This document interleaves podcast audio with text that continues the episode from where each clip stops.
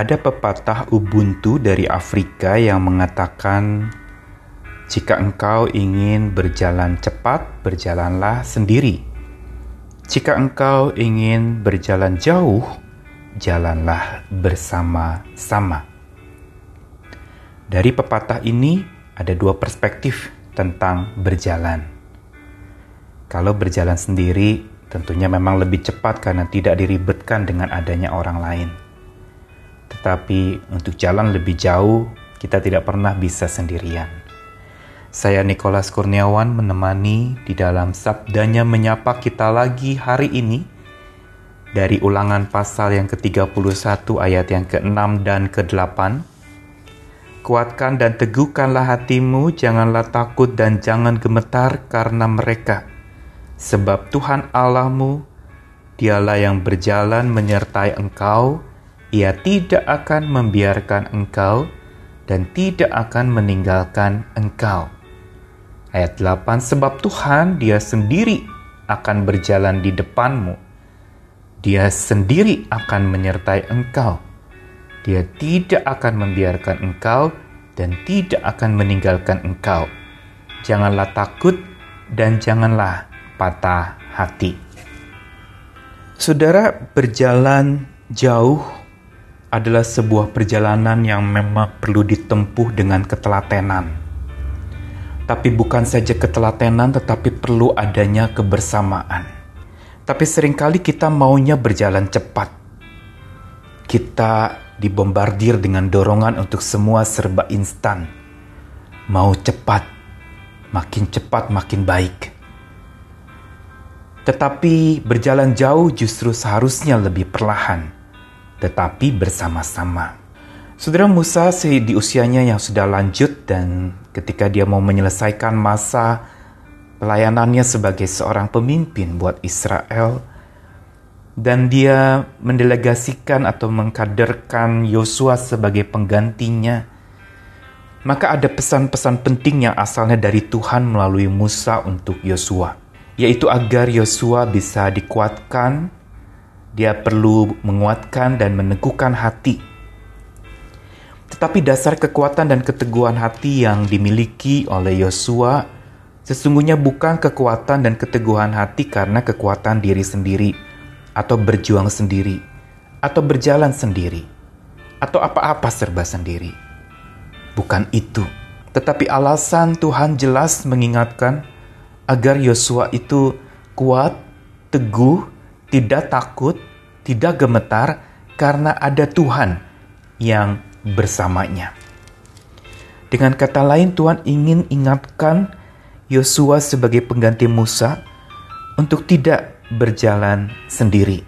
Karena berjalan sendiri tentu saja memang tampaknya lebih cepat. Tetapi orang yang berjalan sendiri biasanya tidak pernah bisa berjalan jauh. Untuk berjalan jauh perlu bersama-sama. Dan Tuhan tahu benar bahwa perjalanan Yosua masih jauh, masih panjang di depan. Masih ada tantangan dan rintangan yang tidak pernah bisa ditanggung hanya oleh Yosua sendiri. Juga tidak bisa ditanggung hanya oleh satu bangsa sendiri, yaitu Israel. Mereka harus menyadari akan penyertaan Tuhan. Seringkali memang ketika kita begitu mandiri dan melakukan apa pun serba sendiri, tanpa mengajak atau merangkul orang lain untuk berjalan bersama-sama, sering kali justru inilah kegagalan kita untuk bisa berjalan jauh. Kita hanya mau berjalan cepat tanpa peduli orang lain.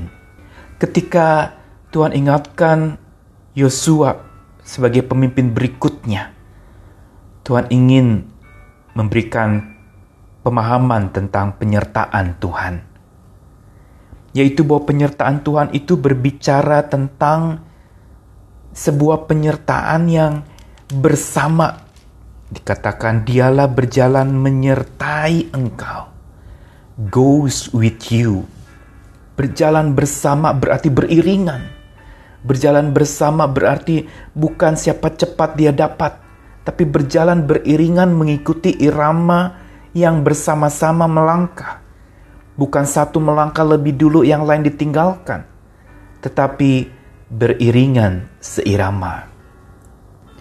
Dan penyertaan Tuhan yang kedua bukan saja berjalan bersama beriringan dengan Dia, tapi penyertaan Tuhan itu juga ditandai bahwa Dia berjalan di depan kita, goes before you. Dan ini ingin memberitahukan kepada kita bahwa Dia sedang berjalan di depan kita, mendahului kita, dan kita perlu bersama-sama dengan Dia dan membiarkan Tuhan memimpin kita di belakangnya bukan Tuhan di belakang dan kita di depannya. Yang berarti penyertaan Tuhan itu berbicara juga tentang bagaimana kita membiarkan Tuhan mendahului kita, bukan kita yang mendahului Tuhan dalam segala sesuatu. Apa pun yang terjadi sering kali membuat kita meninggalkan Tuhan karena kecewa kita. Tapi Tuhan mau kita berjalan di belakangnya dan dia di depannya. Ini arti penyertaan Tuhan. Dia ada di depan kita Bukan saja dia beriringan seirama dengan kita, tapi dia berjalan mendahului kita. Dia memimpin dan memandu hidup kita. Bahkan dikatakan lagi penyertaan Tuhan yang ketiga dikatakan dia sendiri akan menyertai engkau. Dia tidak akan membiarkan engkau. Dia tidak akan meninggalkan engkau. Kata tidak akan yang berulang-ulang ingin menekankan bahwa penyertaan Tuhan itu bicara penyertaan Tuhan yang jauh sepanjang hidup kita. Bukan hanya satu dua hari ini pada masa kesusahan terjadi, tapi di masa-masa mendatang pun dia bersama dengan kita. Inilah penyertaannya yang lengkap. Berjalan beriringan seirama dengan kita dan dia mau kita seirama dan beriringan dengan dia. Dan berjalan pula membiarkan dia di depan kita dan kita mengikutinya. Dan juga membiarkan dia berjalan bersama-sama dengan kita sampai kapan pun, dan Dia tidak akan meninggalkan kita.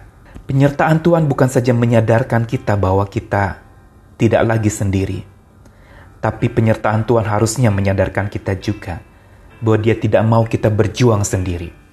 Dia mau kita bersama dengan Dia berjalan jauh, bersama dengan umat Tuhan berjalan jauh.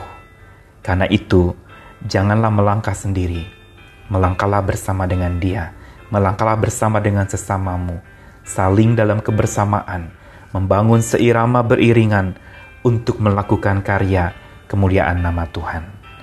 Selamat melangkah bersama, jangan pernah melangkah sendiri. Amin.